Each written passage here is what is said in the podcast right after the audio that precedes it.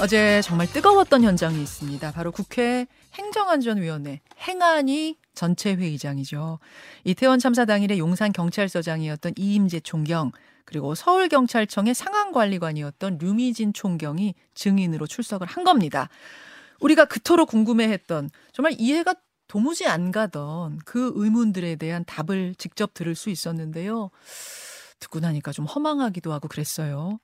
어제 그 질문들을 직접 던진 분, 국회 행안위 소속 국민의힘 조은희 의원 오늘 스튜디오에 모셨습니다. 어서 오십시오. 안녕하십니까. 아, 오늘 뭐 또 수능일이기도 하네요. 네, 제가 그 요즘에 좀 우울한 뉴스가 많지만 음. 어, 수험생들한테 어, 힘내라고 좀 응원하고 싶고요. 예, 또 예, 부모님과 가족들한테도 어, 힘내시라고 말씀드리고 맞아요. 싶습니다. 맞아요. 아, 좀 따뜻한 위로가 또 필요할 때입니다. 네. 근데 어제 어제 정말 행안위 현장은 아, 좀안 좋은 쪽으로 뜨거웠어요. 예. 네. 안 좋은 쪽으로 이임재 용산 서장과 류미진 상황관리관 답변을 처음으로 듣는 자리였는데 정말 그동안 궁금해했던 질문들을 조 의원이 던지셨더라고요. 그 영상을 먼저 좀 보고 보고 아, 시작할까요? 네, 네, 아, 이임재 용산 서장의 답변 보시겠습니다.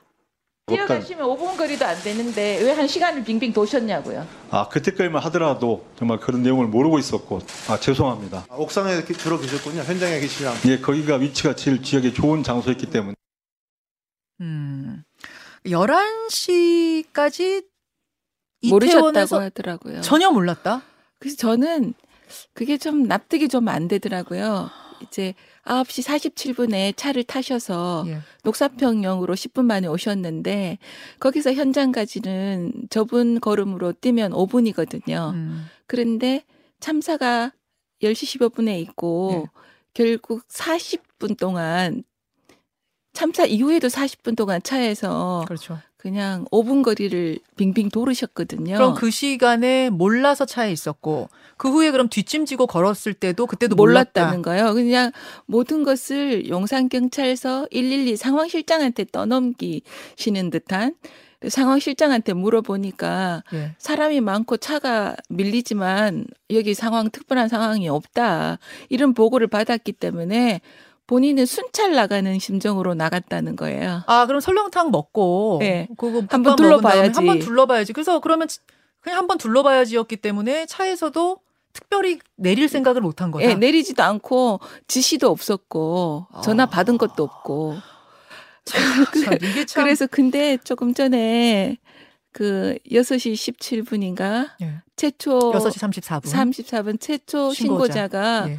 압사당할 것 같다. 여기 좀 인원을 좀 분산시켜 달라. 소름 끼친다. 예, 그렇게 했는데 그게 어떻게 이분은 차 안에서 그렇게 한 시간 동안 그냥 걸어도 될 거리를 그렇게 도셨는지 이해가 안 되고 11시에 전화 받은 다음에 이제 옥상에 바로 올라갔다는 건데요. 사실 네. 그동안 또 미스테리가 뭐였냐면 옥상에 올라가서 왜 에, 30분 동안이나 거기 멍하니 서 있었느냐? 왜 기동대 투입시키고 막 여- 위도 위에 서울청장한테 전화하고 왜 그런 거 안 했느냐 그거였잖아요. 그것도 네. 질문하셨어요. 아니 근데 그그 그 얘기도 나왔죠. 네. 그런데 옥상에 올라가서 상황을 봐야지 어떤 상황이 벌어지는지 잘 알수 있다는 거죠. 아, 가장 잘 보이는 곳에 일단 올라간 거다. 네, 근데 현장하고 떨어져 있었거든요. 예. 그러니까 그분은 이제 상황의 심각성을 몰라요. 몰랐던 것 같아요. 아, 그리고 올라가서도. 지금은 책임을 어떻게 하면 면할 수 있을 건가 변호사의 조력을 받고 나왔나 이런 의심이 들더라고요. 이 아. 답변하는 게 그리고 책임 있는 답변은 안 하고 나중에는 결과적으로 모든 것은 나의 책임이다. 계속 죄송하단 말은 예, 말마다 예. 계속 하- 하시더라고요. 어제 그분이. 그렇게 하시면서 또 용산 경찰서가 좀 전체적으로 기강이 무너져 있다고 생각하는 게 애도 기간에 음, 생일 파티를 하고 어제 바지 벗어라 나왔죠. 그러고 예. 애도 기간에도 그랬거든요. 그래서 그랬다면서요. 참 안타깝다. 음.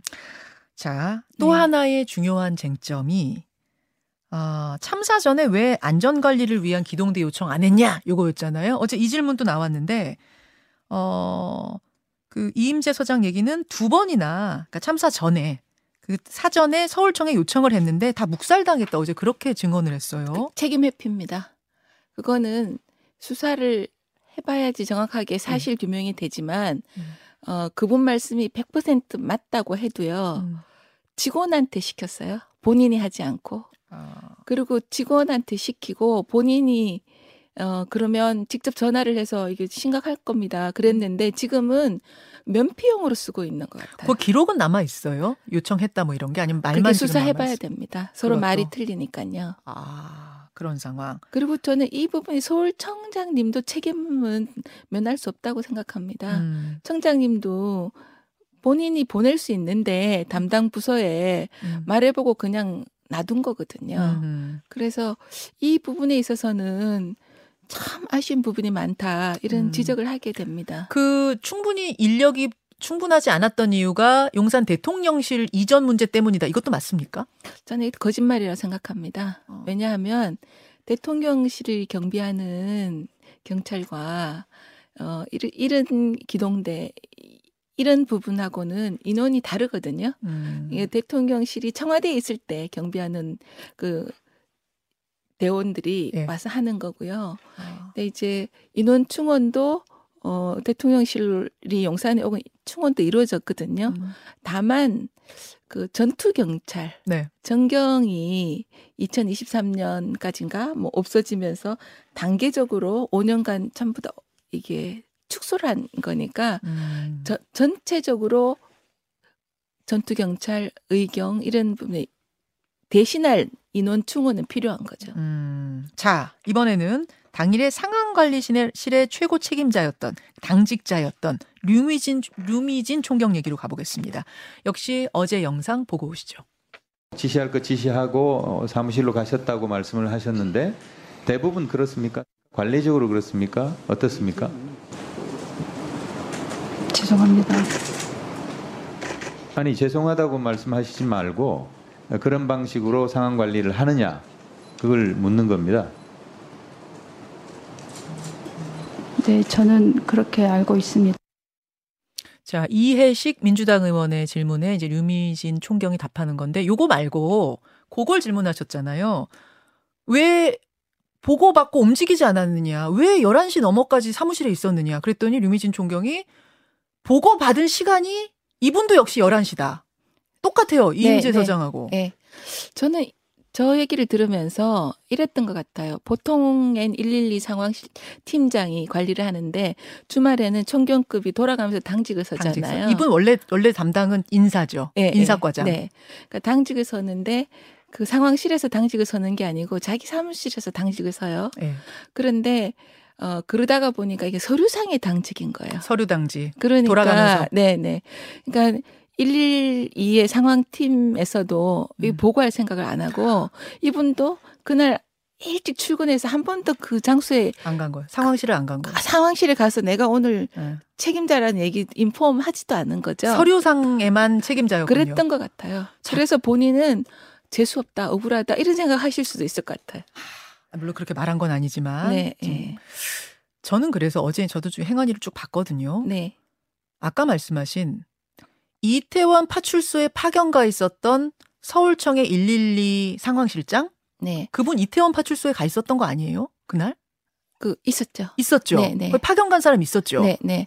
그러면 112 상황 용산서 112 상황 팀장 실장이에요. 아 용산서 실장입니까? 예, 예. 서울청 실장이 아니고 아니, 아니고요. 아. 네. 그러면 그 112에서 파견된 그분은 지금 이태원 파출소에서 현장을 다 보고 있었을 텐데 문제가 없다고 보고했다고 어제 용산 서장이 얘기하신 거죠. 그리고 류미진 총경 총경이 있는 그그 서울청 상황실에도 계속 괜찮다는 얘기를 했다는 거예요, 이 사람이 그러면은 이분 말만 듣고 그러면 계속 괜찮은 상태였던 거예요. 다른 그 곳에서는 서로 교류가 소통이 적극적으로 이루어지지 않은 것 같아요.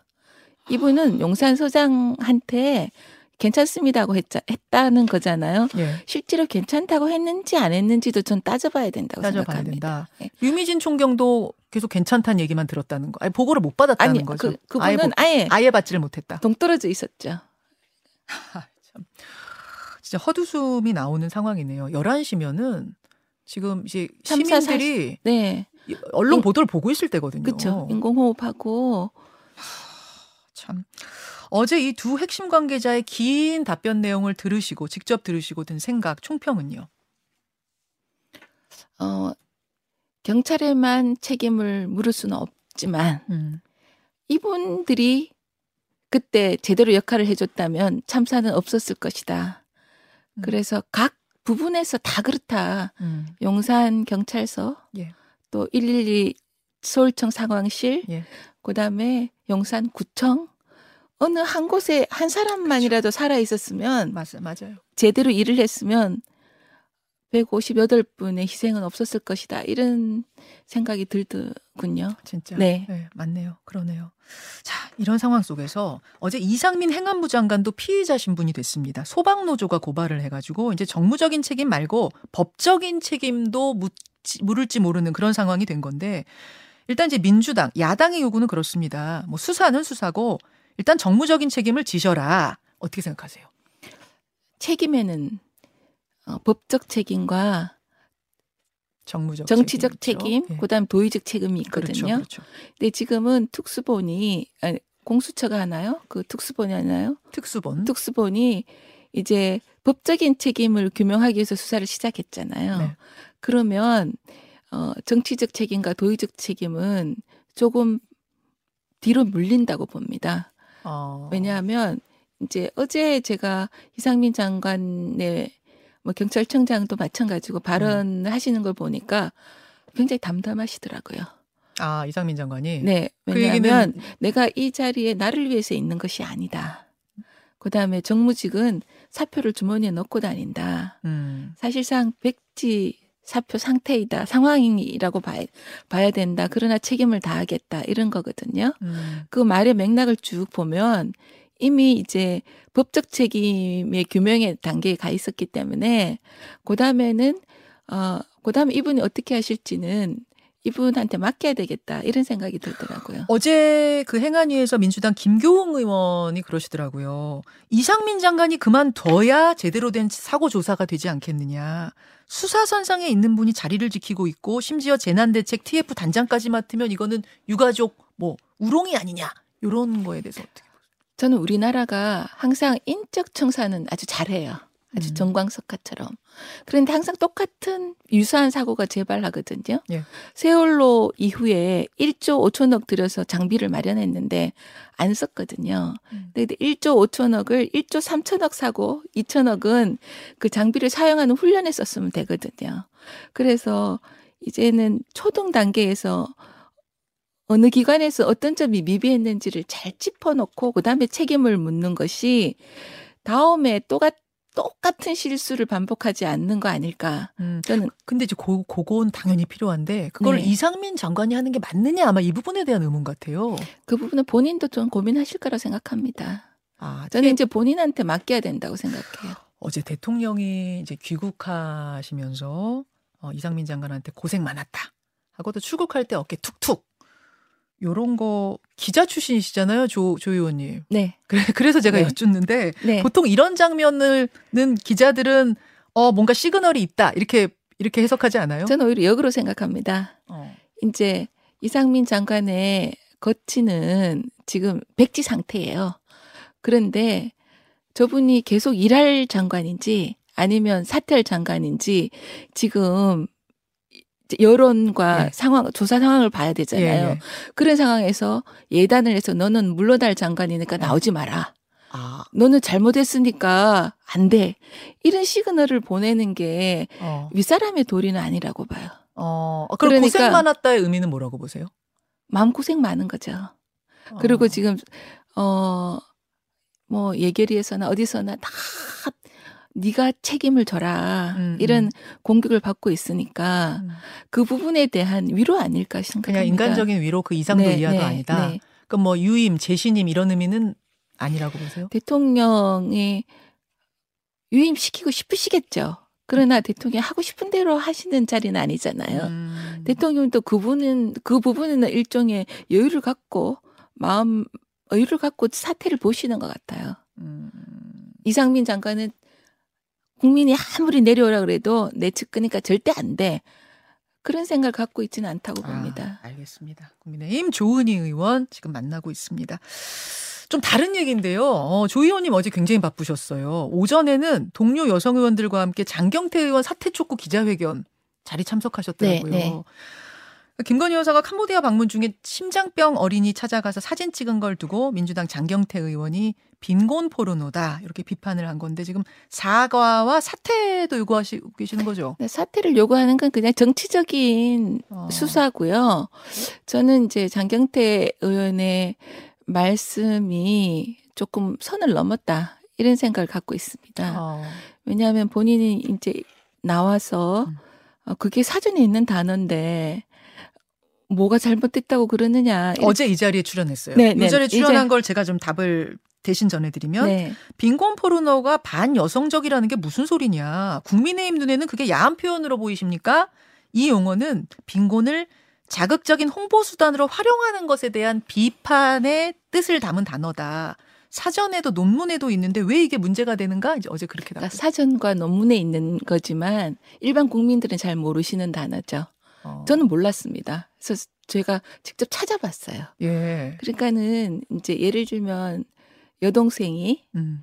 어, 회사에서 어려운 분들이 자원봉사 나갔는데 동료의 어떤 분이 빈곤 포르노 했네 그러면 어떻게 느끼 모욕감을 느끼지 않겠어요? 아 그게 사전적인 용어에 있으니까 이런 아. 게 아니고 단어라는 것은 퍼셉션이에요. 음. 그걸 듣는 사람이 어떻게 생각하느냐. 음. 저조차도 사전을 찾아볼 정도니 그러니 포르노 그래서 저는 장경태 의원이 어 굉장히 의도적으로 계획되고 그런 단어를 선택해서 어. 결과적으로 어, 유사 성희롱을 하- 했다고 생각해요. 아 계획적으로 예를 들면은 빈곤 코스프레네 이러면은 네. 근데 빈곤. 포르노라는 단어를 썼거든요. 예, 코스프 예. 예. 예. 그래서 그게 포르노라는 단어가 우리 일반적으로 국민들이 인식하고 네. 있는 퍼셉션과 겹쳐가지고, 근데 나중에 책임 회피하는 거죠. 아까 이미지를 그렇게 만들려고 한 거다 그 말씀이신 그렇죠. 거예요. 그래서 굉장히 나쁜 언어를 썼다. 음. 그래서 나쁜 언어는 국민들이 그걸 보고 장경태 의원이 음. 해명하시는 것처럼 생각하시지는 않을 거다. 근데 장경태 의원은. 그 어쨌든 배우자 프로그램을 주최 측에서 요구했는데 너무 결례 아니냐 그걸 좀 지적하고 싶었다 뭐 그 말씀을 하시고 제가 그 부분에 한 말씀을 좀 네. 드리면요. 배우자 프로그램이 앙코르와트 관광하는 거였거든요. 음. 그런데 김건희 여사님은 전날 그 병, 한국 병원에 갔는데 오기로 한 그 아동, 환자 아동이 안 왔기 때문에 궁금해서 그 다음 날 찾아가신 거거든요. 아, 관광을 안 하고. 아. 그런데 찾아가서 애를 그러면은 아 이거 빈곤 코, 빈곤 포르노라고 말할지도 모르니까 앉지도 말고 어. 아무것도 안 하고 그냥 서서 보고만 있고 오는 건가요? 아니면 애를 안아주고 걔를 치료해줘야겠다고 생각하는 게 옳은 건가요? 아마 그 사진 찍은 것 때문에 그러시는 것 같기도 하던데. 사진은 영부인이 가시거나 그러면 다 사진 찍죠. 장경태 의원도 어디 가시면 사진 찍잖아요. 본인도 반지하에서 살고 본인이 흑수저 출신으로 예. 며칠 전 행사에 같이 갔는데 그걸 계속 얘기하시더라고요. 아. 어, 본인 보고 빈곤 포르노 한다고 그러면 본인이 기분 좋으시겠어요. 아, 아, 아, 그래서 어제 장경태 의원이 당사자인 김건희 여사가 불쾌했다고 하면은 내가 유감 표명할 용의가 있다 그러셨어요. 혹시 그게 말장난입니다. 어, 그게 영부인이 그 일일이 대응해서 음. 그럴 할 리가 없다는 걸 알기 때문에 아. 예- 예를 들면요. 그 어떤 우리 당의 어떤 분이 아니면 뭐 음. 다른 분이 김종숙 여사가 네. 전용기 타고 가지 음. 타지마을 가신 거를 관광 포르노라 그러면 국민들이 너무 한다 그러지 않으시겠어요? 자, 지금 뭐 사과와 사퇴하지 않으면 혹시 법적 조치, 뭐 명예훼손 이런 것도 고려하고 계세요, 국민의힘 의원들? 제 개인적으로는 반대입니다. 그건 아니고. 네, 예. 네. 김건희 여사 측 얘기 혹시 들리는 게 있습니까? 여기에 아니요? 저는 전혀. 그런 건 없고. 네. 알겠습니다. 어제 장경태 의원 입장은 여러분 들으셨으니까 오늘 이제 여기에 대한 문제 제기를 한 국민의힘의 입장은 어떤지 확인을 좀 해봤습니다. 조은 의원님 고맙습니다. 네. 수험생들 힘내세요. 네, 감사합니다.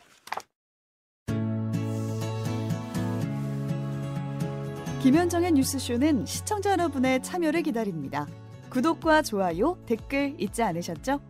알림 설정을 해두시면 평일 아침 7시 20분 실시간 라이브도 참여하실 수 있습니다.